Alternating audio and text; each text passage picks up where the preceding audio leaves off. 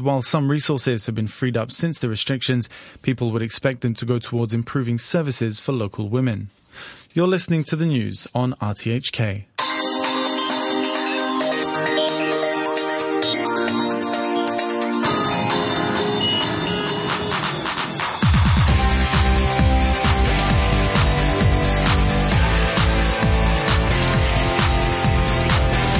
Good morning. Three minutes after eight o'clock. This is Money for Nothing. I'm Brian Curtis. Twitter's stock sinks to its lowest level since its I P O, even though it beats analysts' expectations. It's another case of a growth stock that's simply not growing fast enough to justify valuations. So we'll talk a little bit about that this morning. Also in the headlines, and there is so much today, so fasten your seatbelts. Mainland pork producer Shanghai International scraps its I P O, citing bad market conditions. That was meant to be one of the big I P Os here in Hong Kong. French firm Alstom accepts G E's takeover offer as Siemens stands to the side saying, "What about me?" The N B A bars L A Clippers owner Donald Sterling for life for allegedly making racist comments. And growth at I C B C slows, but the big bank does beat expectations and it announces profit of some ninety-two billion Hong Kong dollars in the latest quarter.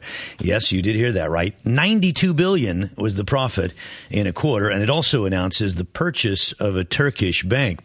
A lot more, too. Jones Lang LaSalle says that Hong Kong home prices could drop thirty percent in the next two years. I'm not sure, really, if that's news, but it is interesting. So, your morning business tease this morning presented by Money for Nothing. Are we languishing in a state of secular stagnation? There are two interpretations of it. One, I'm not convinced, that says that technological innovation is now slowing down, and that's a source of slow potential growth. That's Doctor Doom, Professor Nouriel Roubini. In the second tease, he says there's a whole lot of technological innovation. Now, I must say, he speaks very quickly, and of course, he has a strong accent, and the quality's not that great. Let's see how much you can catch. E T, energy technology like shale gas and oil, uh, B T, biotech, with all the things that are occurring, stem cells research, gene therapy, neuroscience, biomedical research, I T, Web two point oh, three point oh, big data, social media, M T, new manufacturing technologies like nanotechnology, robotic automation, or even D T, in a world in which there are geopolitical conflicts now, there are weapon system defense technologies that are high-tech like drones. So there's a huge amount of technological innovation. Is it news? Well, perhaps not, but it is interesting, and I'll get to some of that in a discussion with Stuart Aldcroft in, uh, in just a minute. We'll hear more from Doctor Doom later. And also this one, Haji Ming from Goldman Sachs. Uh, I think there are a lot of uncertainties around the Chinese economy, but one thing that is pretty much sure is that the economy is slowing. Uh, G D P growth is seven point four percent. And this is the slowest in the recent years. So that is one of the things that we're grappling with. The Chinese economy is definitely slowing. In our featured segments this morning, China's anti-corruption drive and other reform developments with Wei Yao at SocGen. We'll also be speaking with the South China Morning Post, Denise Zhang, about how mainland companies are embracing a high-quality ethos to try to stay competitive, meaning they are making a lot better goods now than they ever have before. And Stuart Aldcroft of City Investor Services, as I mentioned, will be with us to mine some of the latest market trends, including the sharp sell-off in Macau gaming shares. Here's what markets are doing now. We got a good feed in from Wall Street, where it was higher. Uh, the Nikkei is up one hundred fourteen points, eight-tenths of a percent at fourteen thousand four hundred two. Australia is up about uh, two-tenths of one percent. And in Seoul, the Kospi is up half a percent. The dollar-yen, one oh two fifty-six, so that's the dollar a little bit uh, weaker against the yen. And the euro is trading at one point three eight one U S dollars. A lot more on all of that uh, in uh, in just a minute. Um, let's get to some of the news flow that we've been working on uh, this morning. And there really is so much of it. Twitter stock ripped by as much as eleven percent in after-hours trade. Investors, uh, meaning the algorithms, uh, were disappointed at slowing user growth. The company beat on the top and bottom lines. It said users increased twenty-five percent, but that was down from thirty percent. So, again, investors not too happy. Sales more than doubled to two hundred fifty million dollars. Profit was zero, but estimates were for a loss of three cents. So even though the stock beat, it got slammed. And uh, overall, stocks had been higher during the regular session, and actually, internet stocks did rally for the first time in five days. The S and P five hundred up zero point five percent at eighteen seventy-eight. The Dow up eighty-six points at sixteen thousand five hundred thirty-five. The Nasdaq moving up zero point seven percent. Back now to Nouriel Roubini on Slow Growth. I think that what's happening probably in terms of secular stagnation is that we have now, as uh, pointed out by Ken and others, the aftermath of a, a balance sheet crisis when there was too much debt and leverage in the private sector and now too much debt and leverage in the public sector. So there's a painful process of deleveraging. But the second thing that's happened is related to debates right now about income inequality, is that the trends are leading to higher income inequality. Leaving aside the morality of it, I think we're redistributing income from labor to capital, from wages to profits, and from people who have a high marginal propensity to spend, who have a lot of debt like households, to those who have a higher marginal propensity to save. And when this redistribution occurs, you have this paradox of you have firms that have trillions of dollars of profits, trillions of dollars of cash, and are not doing any capex. Why? Because of that of the households and because of the redistribution of income, consumption growth is anemic, and therefore there is excess capacity. Even today, capacity utilization only barely eighty percent in the United States, and therefore firms are doing lots of profits, they've been cutting costs that are somebody else's income and spending, but they're not spending it on capex. So I think that income inequality has this implication of reducing demand. So to me, secular stagnation is a combination of high debt and leverage with redistribution of income and inequality that leads to slowdown of growth driven from the demand side rather than the supply side. I know, I know. It was a lot there and very uh, quick delivery and difficult to digest all of it, but it is a very complex complicated subject. Are we doomed to slow growth for a long period of time? In other words, you know, is it secular stagnation that the West is facing? So again, a little bit more discussion in a minute. Just a couple of other news notes. I mentioned that um, Shanghai, so W H Group Limited, that is actually the world's uh, biggest pork supplier. Remember, it acquired Smithfield Foods in the United States. Well, it has canceled a one point nine billion dollars Hong Kong I P O. It cited market conditions. The company said it will return investors' money. And briefly now, back to Mister Ha on the slower growth in China. If the Chinese government is serious about rebalancing the economy, growth should be below seven percent. But the reality is uh, the government needs to strike a balance between short-term growth and long-term reform objectives. So I'm afraid growth will still be kept around seven percent. So let's say good morning to Stuart Aldcroft, Senior Advisor at City Investor Services. Stuart, good morning. Good morning, Brian. There's really a lot more news. I didn't go into detail on mm. uh, on G E managing to pick up Alstom, uh, but I think people, you know, these these are stories that are in the papers. Uh, it's good to get to the commentary, get uh, the pithy comment, which um, I'm sure you will, will be forthcoming from you. Um, As you know. How do you feel about current market conditions, and which among the stories I mentioned uh, kind of gets your interest? Well, the thing that gets my interest is the fact that there are some big uh, M and A activity going on now, cross-border, mm-hmm. U S to U K, uh, within the U S. Um, a lot of focus is on the pharmaceutical sector at the moment. Yes. And um, you have to ask yourself, well, why is that happening right now? What's it going to do for anybody? Well, I think the key issue is that this is an area of massive growth, future growth, that the whole of the drug industry has, has remained a very positive area anyway, uh, but the bigger the company, the, the bigger the investment uh, into uh, drugs and, and, and new developments, and and that's why these M and A activities are going on right now. And, and M and A generally means a good thing for markets overall and for people who are thinking about investing, because it shows that C E Os, uh, they see value out there and they want to acquire it. They want to put money to work. Uh, precisely, yes. And I think what we're seeing is that, I mean, a lot of these companies that are, are undertaking that, this activity actually have cash with which to do it. Uh, they've stored up a lot of cash over the, over the last few years. They haven't spent it. They haven't paid out in dividends. So they're, now they're trying to use it. So do you not buy into that secular stagnation theme? No. in, in a word, I think I think the uh, I think the usual sig- signals are probably not in place, and I think we have different signals right now.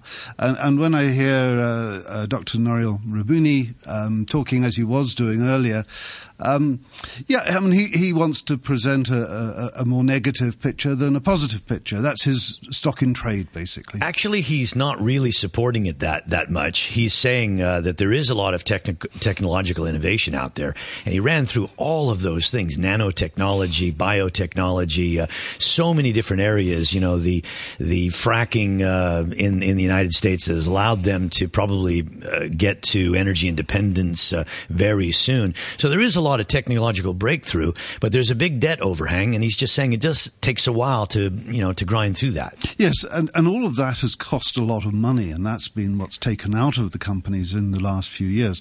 Now the companies are wanting to see some of that payback, so they've got to deliver on what they've been investing. So what are some of the areas that do excite you? I mean, we've seen a big sell-off in in these high flyers, and Twitter's a good example today. I mean, it, it came out with earnings that really didn't look all that bad. However, what investors are forcing now, which they weren't forcing before, is if you're a growth company, you've got to show a lot of growth, not just a little, not five percent, not ten percent, not fifteen percent, but a lot. Yes, and, and you know, Twitter didn't make a profit, right? So why should anybody be invested in a company that doesn't make profits? Uh, the the issue is that it was a new technology company. Uh, it appealed to a lot of people because it has access to hundreds of millions of potential customers, and, and is a way in which to get across a message. Is it capitalizing on getting it, that message? Across. Well, it would appear not very well. It's a change in sentiment. It's a change in in the investor mood because, you know, nothing really changed all that much. It's just that they are uh, they are in the process of monetizing uh, rapid growth in mobile. And uh, there's there, there's this notion that if you've got they've got two hundred fifty-five um, million uh, regular users, that's active users, and they've got even more when you talk about people who occasionally use it. When uh, when uh, when what's her name? It, I didn't get much sleep last night, so her name escapes me. Ellen DeGeneres uh, yeah. did that selfie. three hundred fifty million people saw that. Now Twitter has uh, this marketplace where advertisers can come in, and they can in a in a heartbeat they can attach themselves to Uh, material that's moving through the system, which is getting a lot of eyeballs, right? So this potentially down the road could be massive profits. I mean, Google, when it started, it went public at eighty, it went down to eighteen. So for those people selling Twitter now, you know, you may want to just think out how much, um, you know, how fast does it take to happen? Because Facebook and Twitter, those are the two biggest names. Well, you've, you've, you, you've identified immediately the competition, haven't you? Holy cow, I sound like an advocate. Oh, uh, you probably haven't used it, right? I haven't. No, I, uh, I do, I do. Uh, but but, but uh, no, I think I think the issue is that, uh, you know, you've got these companies, how how well can they convert their access into revenue? Yeah. And, and it's... It would appear as though they're not converting it into revenue as quickly as maybe the market has expected. They've got a great, they've got a great technical platform. They've got a great access, but it's the it's the conversion into revenue that is what the market is is currently measuring. Yeah, I got a letter uh, yesterday about uh, Amazon, and um, this this writer was um, it, it was taking Barry Wood to task because Barry was, um, as he put it, uh, effusive about Amazon, and uh, I can't read the whole uh, email out, although it's not a really long one, but it's not something that it's we, a family program, we, we, right? We do. No, no, it was uh, it's very fair. Um, he says, you know, when he talks to Amazon customers, they all say the same thing. They they check around. Amazon was the cheapest, that's why they bought it. As soon as Amazon tries to raise prices, Prices, you know, people aren't going to use Amazon anymore. So it's all well and good for them to say, look, we've moved into all these areas. Uh, we're growing a lot, but we're not making any profit. If they want to make profit, they have to raise prices, and this guy says they'll they'll exit the uh, customers. Yeah, I don't I don't believe that. I think it's the um, I think a, a firm like Amazon, uh, Alibaba in, in China, for example, more or less the same sort of business. Um, you've got their they've got their access to the market. They've got a, a reputation. They've got a name. They have to keep delivering on what they promise. Sure, they can't put up prices or, or not too much. But what they have demonstrated far better than anybody else is the extent to which the internet can be used for the purchase of goods and the delivery of those goods. Now, if they can continue to do that, which clearly is, is, is very important, they can convert that by just even having a, a marginal revenue increase. Um, their margins are very, very fine, although I have to say that it does appear as though they are expanding them a little bit. But, of course, well, for the longer they yeah. keep going, there's more competition to them. Yeah, you have to say, I mean, there's not many one hundred fifty billion dollars companies that are growing revenues twenty-three percent in a yeah. quarter. That's what they just yeah. did. But their expenses are up twenty-three percent too. Yeah. So, okay, we need to sort of fine-tune it a little bit here. Um, what about uh, Shanghai pulling its I P O? Is that a big negative for us here? Um, only for a couple of days. I think that um, the, the I P O business is all about how much confidence there is in the market. There's no confidence currently in no. the China market, as we've seen. Uh, Hong Kong is languishing around this sort of twenty-three, twenty-two thousand figure. It hasn't moved ahead. Uh, there isn't a great deal of of, of money available, and, so, and I think in the, in this particular case with Shanghai, um, I understand a lot of sovereign wealth funds pulled out. So, do, um, do you think that the slowdown that we see in China and the sell-off that we see in a lot of the growth stocks is is telling us a story that things are going to be a lot worse in six months than they are now? So why do I want to buy stocks? China remains a pretty managed economy, and uh, I heard your speaker, Doctor Uh, Mister Ho, was it? Uh, Haji, Haji Ming from Goldman Sachs. Okay. Um, he, he was talking about the need for China to go below seven percent uh, G D P. Uh, but the, the government is trying to keep it above seven percent G D P. Most of the rest of the world will die for seven percent G D P. Uh, it, it would appear as though China is slowing down. Yes, I think that is the case. Uh, but I think China is going to surprise on the upside, possibly before the end of the year. But it's now it, you it say surprise on the upside. You mean in terms of growth or in markets. Terms of progress on reform? Uh, both. There's a very clear willingness on the part of the government for reform. It is difficult to reform an economy as big as China. I think the other interesting thing, which I, I think we haven't focused on this morning anyway, is the forecast that the Chinese economy is going to be bigger than the U S before the end of this year. Okay, let's bring in Wei Yao, China economist at Societe Generale, and she joins us on the phone. Uh, Wei, good morning. Good morning. We've just been talking about Um, the anti-corruption drive and some of the reform efforts and whether or not um, growth overall is going to slow dramatically or not so much. Uh, what do you think? Well, I, I think right now the government is still very much in control, at least for this year, I can say.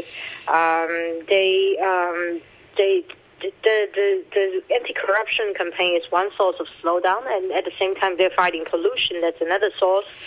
And also all these reforms, some of them are also growth negative, but at the same time, they're still keeping, um, they're still having uh, some lever to pull, especially the infrastructure investment as they're doing now. So do you think that everything is, is well within control? We we do see, um, you know, slower growth, but uh, as Stuart said, um, you know, growth around those levels is still very heady. Well, I think Um, there is one thing may not be so well under control, which is the property market. It has its own logic. It follows credit growth. Uh, this is a market that the Chinese household decide what to buy, what not, when to buy, and when not to buy. It's not the government deciding it. So I would say if there is a downside risk, it's coming from the property market. But right now it seems the property market is slowing, but it's not really crashing yet. So you're the perfect person to uh, put this point to and ask a question. Uh, as I understand it, a lot of the wealth management products uh, issued in the past few years are maturing in the second half of this year.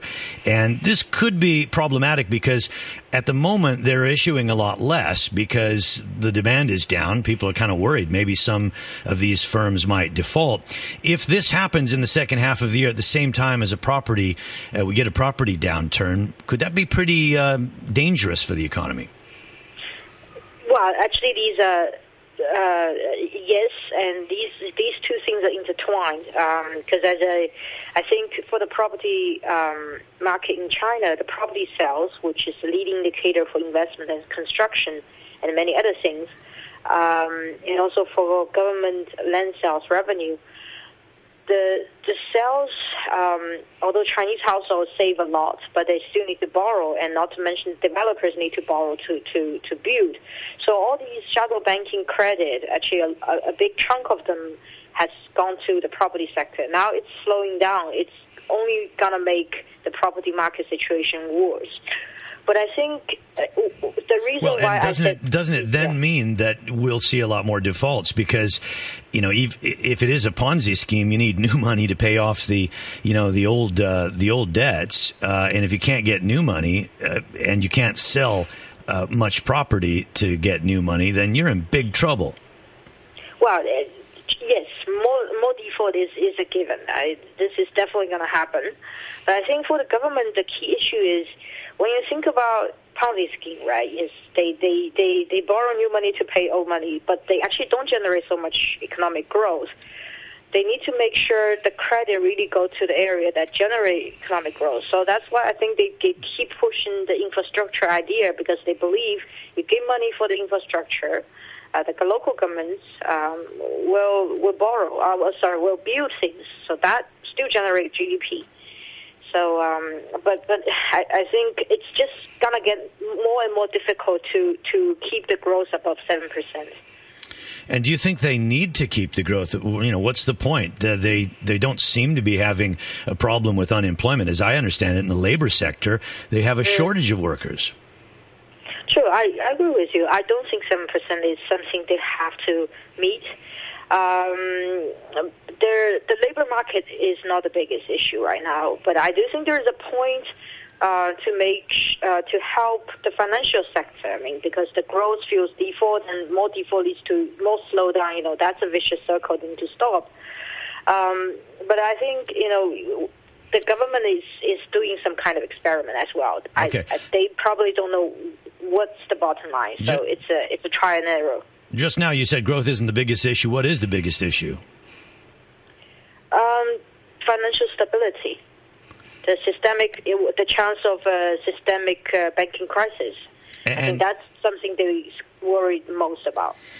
And what about the renminbi? What are your forecasts for future direction? And then I'll tell you a little story about what some local banks are doing here. Right now, it's just getting more and more difficult to do that forecast. But it's clear that uh, yuan is a, is a two-way um, two-way bet now. It's not a one-way bet anymore. It's becoming more like a normal currency, which is good for the for the economy. But yeah, I understand it's not so much good for the speculators before.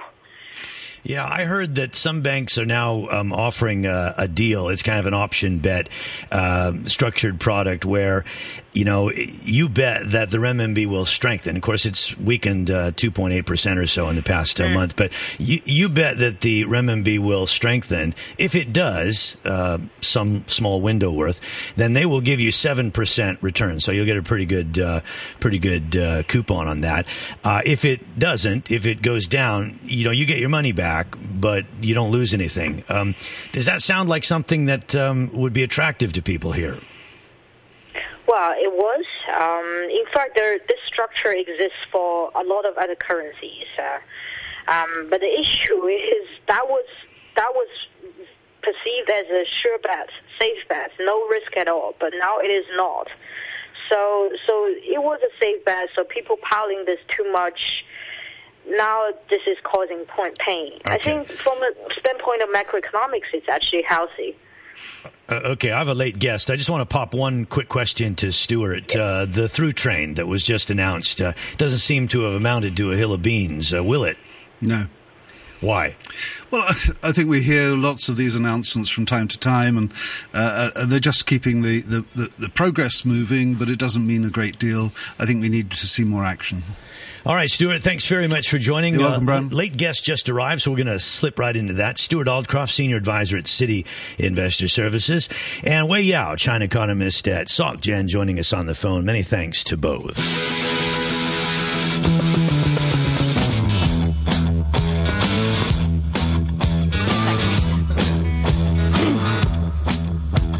So we wanted to bring in the award-winning reporter, Denise Zhang, who is uh, analysis editor at the South China Morning Post, award-winning because uh, she just uh, won an award in the uh, New Society Awards, which I was a judge in. And we wanted to talk about a series of stories that she's done recently about the Canton Fair and quality, uh, companies in, in China moving into higher quality. What's happening?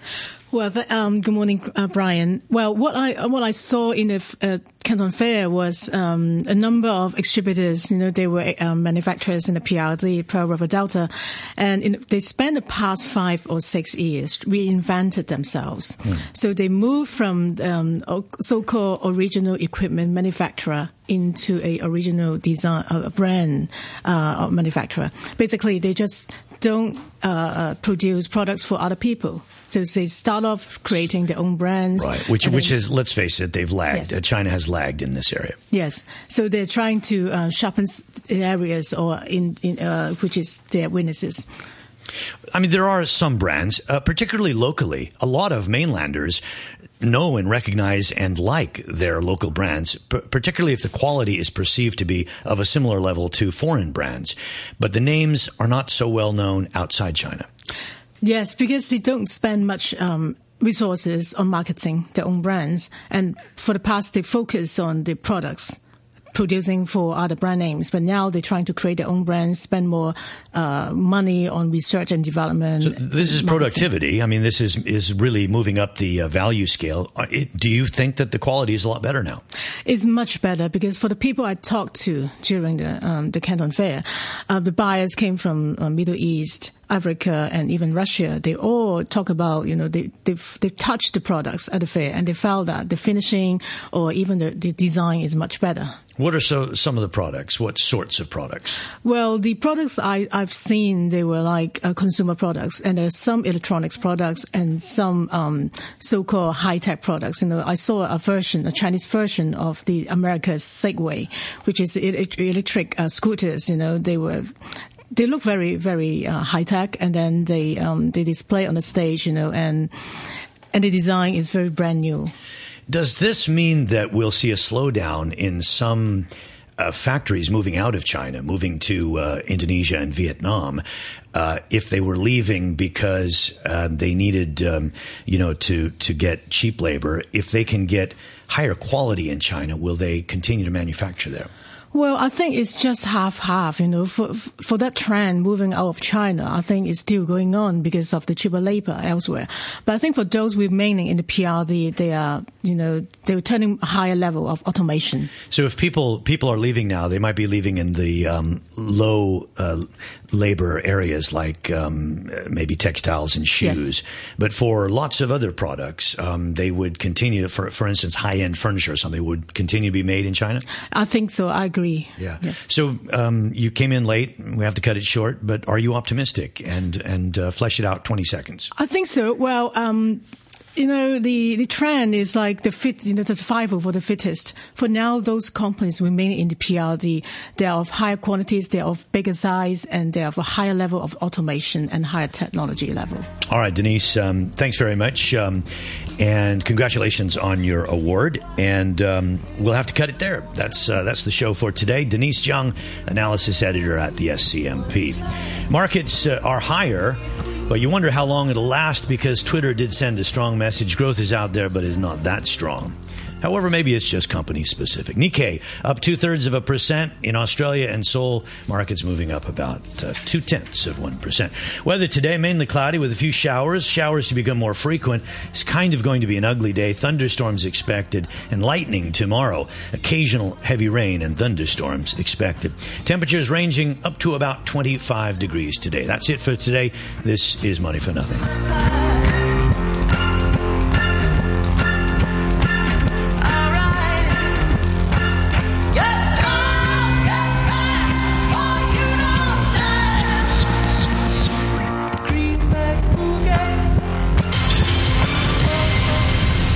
The news with Etienne Lamy-Smith. The head of LegCo's Railway Subcommittee, Michael Tien, says the government must set up an independent inquiry into why Hong Kong's high-speed rail link has been delayed by at least a year until twenty seventeen. He was speaking after the M T R's board of directors set up its own committee to look into why it hadn't been clearly informed